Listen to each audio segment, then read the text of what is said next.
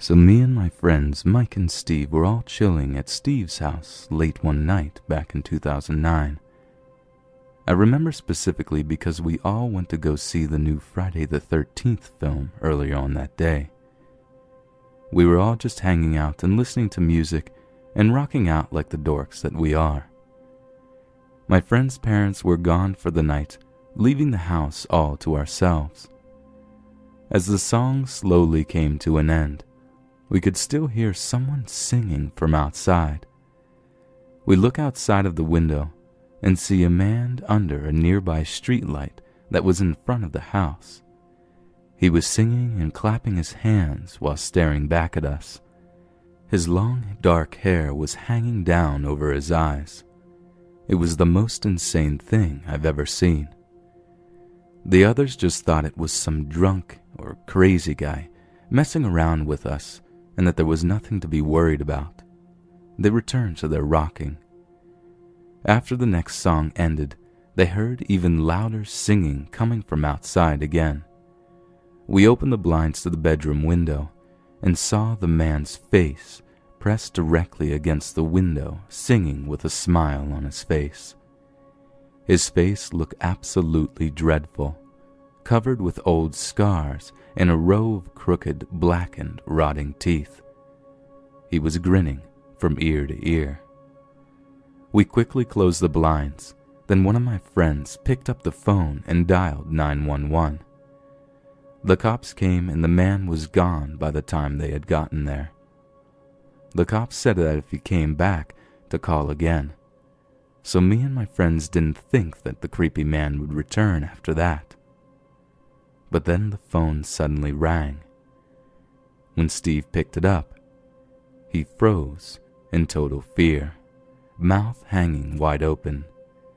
He said he heard singing coming from the other end. He then slammed the phone down and called the cops again.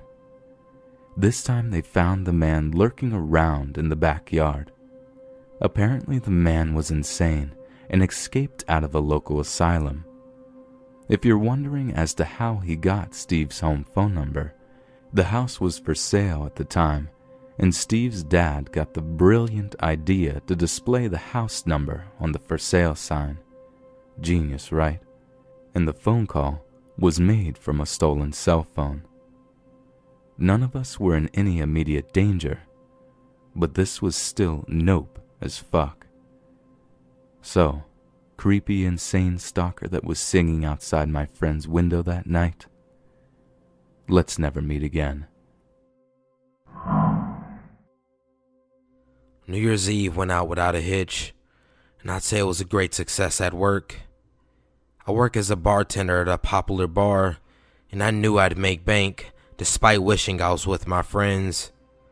As a poor college student, this cash would definitely help me out. There's a shortcut that I usually take when I get out of work late. It takes you through the back of the strip where my bar is and leads you to the townhouse complex where my roommates and I live. They were outside the city partying. As I was walking back, I saw two men sitting on a curb smoking. There are a few other restaurants located in the vicinity of my bar, so I figured they were closing up there and taking a little break. I didn't make eye contact and walked along, but paid close attention to them. And then I heard, Hey baby, I'd love to have a piece of that ass, directly behind me. Turning around, I saw that both guys had gotten up and were a short distance behind me, walking towards my direction. They were laughing and making lewd comments to me. Come on, babe. We'll take care of you tonight. This motherfucker. It's not safe for a pretty thing like you to be walking around this late. Do you need a ride? Oh, we'll give you a ride, alright. I was absolutely terrified and knew I had to get away. The entrance to my complex was coming up, but I was afraid they will follow me to my house. Now, as soon as you enter the complex, the dumpsters are to your left. You essentially open a door and discard your trash in the bin. Knowing this, I came up with a plan. Though I picked up the pace, I could hear their footsteps grow closer. It was then I decided that I had one chance to get away. I took off in a run darted left in my complex, opened the door to the dumpsters, and threw myself in, grabbing the door and slowly closing it so it didn't make any noise. I was surrounded by empty cartons of milk and sat in complete filth. There are little holes and spaces through the dumpster in which you can see outside. I found this out the hard way, obviously. I saw the man running past me while cursing and hollering, Come on out, bitch! Come on, bitch. We won't hurt you.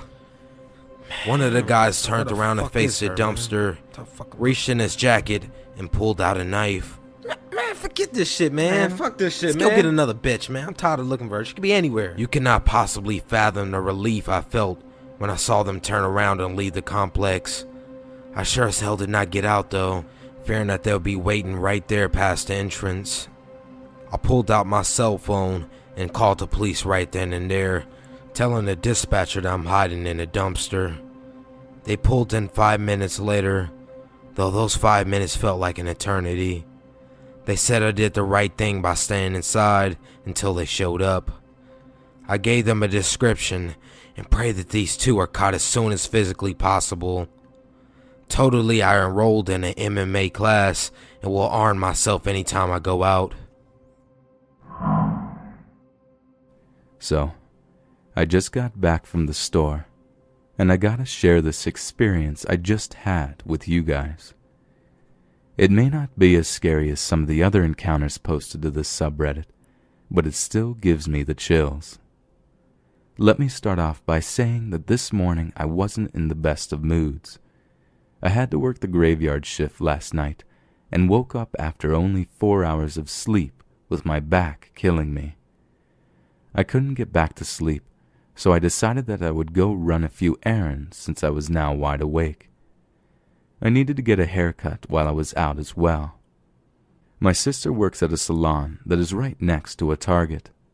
So after I got my sister to mow my scalp, for free by the way, I popped over to Target, intending to grab a few things before heading home. So, I was pushing my cart down the frozen food section, and I turned the corner to go into the next aisle. When I did, there was a middle aged lady that was pushing her cart heading in the opposite direction. I nearly bumped into her, but stopped before our carts collided. She gave me a mean look and said in a real bitchy tone, Excuse me. Now, again, I have to say I wasn't in the best moods, and I'm a short tempered person as it is. So without thinking, I shot back at her and said, Shut up, you're fine. Call me an asshole if you want. No one's perfect. What would happen next was just pure insanity. The lady then suddenly left her shopping cart and started to follow me. I noted this about halfway down the aisle and I turned around to ask what her problem was. Then, I shit you not, she rolled her eyes back into her head, pointed at me, and screamed very loudly. When I say screamed, I mean she was shrieking at the top of her lungs. It was like something out of The Exorcist. I turned down the aisle to get away from this insane person, but she started running after me, still pointing at me. Needless to say, all the bystanders immediately stopped what they were doing and stared at us. The lady kept screaming like a banshee at the top of her lungs while she chased me around the store. Well, I noped the fuck out of there. Didn't feel like explaining the situation to an employee, and I couldn't stand hearing that ear piercing scream a second longer. I ran out of the exit of the store. I looked back into the store as I headed for my car. The lady was standing just outside the now open automated sliding doors, but she was still inside the store, if that makes sense. While she stood there, her mouth was hanging wide open, and she was still pointing at me, and her eyes were still rolled back into her head. All you could see were the whites of her eyes. She suddenly turned around and briskly walked back into the store. I decided to pick up my stuff at Walmart just down the street instead. All I could think the entire drive home was, what the fuck was that? Creepy, screaming, possessed banshee lady. Perhaps I shouldn't have been so rude, but you still have more than one screw loose in your noggin. Let's not meet again. I'm currently a uni student, and on Tuesday nights, I come home pretty late. Not late enough that my parents would call the police, but just missing the regular bus times. Anyway, as luck would have it, I managed to catch the very last bus one Tuesday night after getting to the station, and typically, it's nothing to be worried about. If you keep to yourself and stick to safe looking people, you'll be alright. Growing up in a dangerous country and migrating to a much safer one hasn't rid me of those instincts. And that night, I got all bad vibes and buzzy. Something was off about that evening, and I didn't know what. We get to the main stop, and I find out that the bus had terminated its route. It's done for the night. Thanks, asshole bus driver. Well, fuck. It's dark, it's late, I can't drive, my parents can't pick me up, and I'm too broke to afford a taxi. So I decide to walk home. The exercise will be good for me. Now, from the main stop, it will take me a good 20 to 30 minutes to reach my house if I power walked. I could probably run home, but fuck that. When you leave the shops, if you follow the road, there's a local Catholic school, a public library, a public school, and a few bus stops along the way. Near the library is a traffic intersection, the most brightly lit area this entire road. But it's a very small square. It's a joke, honestly. As I'm walking, it takes me less than a second to realize how fucking dark it was. It was a bit creepy walking by a local Catholic school with their massive fucking crucifix in the middle of the huge mass of land. In front of me is the girl who looks about my age, Asian, and she's walking fairly quickly. Understandable. From the corner of my eye, across the road, I see a man kind of half jogging, half walking, and I'm not sure what he's up to, but it was just weird. I kept an eye on him and the girl. At the intersection, my friend is there, and he greets me enthusiastically, a hug and a kiss on the cheek. He momentarily distracts me from the weird running dude and the girl. Between my friend and I greeting each other, I completely miss when the guy crossed the street and is in my path. My friend turns out to be a douchebag friend and just leaves even after I told him about the weird dude. I'm not far from the creep and the girl now, but he's talking to her. And if a guy has any common sense, he will not speak to any girl or woman while she's alone at night because we've all heard the horror stories. By this stage, I'll quicken my pace into a sprint, holding onto my backpack so that my laptop inside won't make so much noise, and I'm accessing my very limited options on how to save this poor woman.